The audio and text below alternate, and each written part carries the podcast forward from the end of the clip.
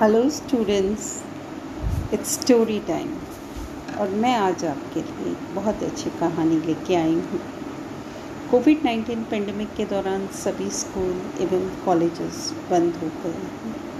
आप सभी छात्र भी घर तक ही सीमित हो गए हैं। स्वाभाविक है, बोरियत महसूस कर रहे होंगे। परंतु इन दिनों अपनी ऊर्जा को सकारात्मक कार्यों में लगा सकते हैं आप। इंटरनेट पे भी कई तरह के प्रयोग दिए गए हैं। आप उन्हें सीख सकते हैं, स्वयं में कुछ क्रिएटिव कर सकते हैं। अपने अंदर एक से अधिक कौशल, एक से अधिक टैलेंट विकसित कर सकते हैं। हमने देखा पेंडेमिक के दौरान हमारे कई तरीके फेल हो गए। यदि जीवन में कभी ऐसा समय आ जाए तो प्रेरणा स्वरूप इस पुल की कहानी याद रखना। यह कहानी होंडुरास की है। होंडुरास मध्य अमेरिका में एक छोटा सा देश है, जो तूफानों के लिए कुख्यात है। होंडुरास के उत्तरी तट पर कैरिबियन सी है और दक्षिणी तट पर पैसिफिक ओशन या प्रशांत महासागर है। अपनी भौगोलिक स्थिति के कारण यहाँ अनेकों विनाशकारी तूफ़ान आते रहते हैं। यहाँ की एक बहुत बड़ी नदी है चोलूटका नदी। इसका भी पुल ऐसे ही तूफानों में ध्वस्त हो गया था। तो वहाँ की सरकार ने जापानी इंजीनियरिंग कंपनी की सहायता से एक मज़बूत पुल बनाया, जो इन चक्रवातों का सामना कर सके। 1998 उन्नीस में यह पुल बनकर तैयार हो गया। उसी साल एक भीषण तबाही वाला तूफ़ान आया, चक्रवाती तूफ़ान, जो कैरिबियन सी से उठा था और यह पैसिफिक ओशन की तरफ़ बढ़ा।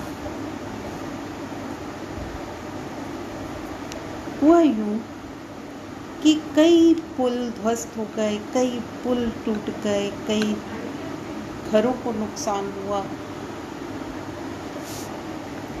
यहाँ तक कि मध्य अमेरिका में ग्यारह हज़ार लोगों की मौत हुई, जिनमें से सात हज़ार तो केवल होंडुरास में था।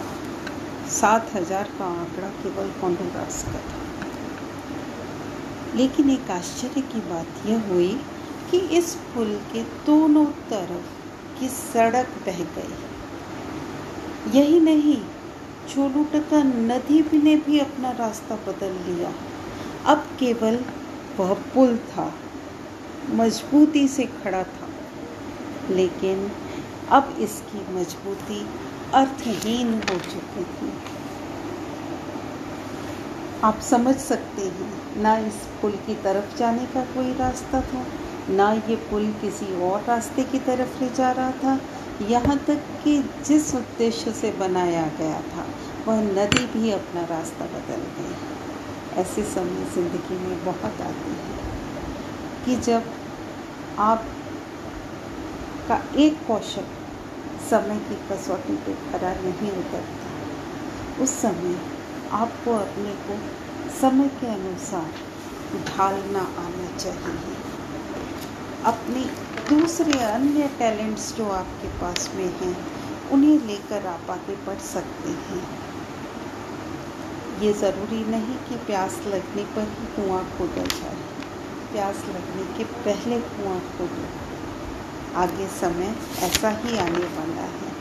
आपके पास जितने अधिक कौशल होंगे, उतना ही आपका जीवन सुगम होगा।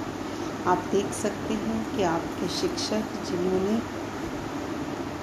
चौक डस्टर के अलावा कभी कोई अन्य टीचिंग एड नहीं यूज़ किया होगा, वे भी इस समय कितने टेक्नो सेवी हो गए हैं, वे भी घर बैठे बैठे आपको पढ़ा रहे हैं। इसी तरह आपने देखा होगा कि आपने अपनी किताबों में पढ़ा होगा, इतिहास की किताबों में कि जब अंग्रेज़ों ने पंडित जवाहरलाल नेहरू जी को जेल में डाल दिया तो उन्होंने वहाँ बैठे बैठे ही कई कहानियाँ लिख डाली, अपने कई लेख लिख डाले और इस तरह उन्होंने वो समय व्यर्थ नहीं किया।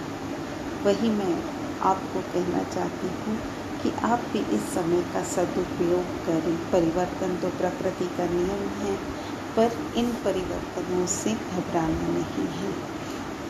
इनके साथ कदम से कदम मिला के चलना है और अपने आप को सिद्ध करके दिखाना है। जय हिंद, जय भारत।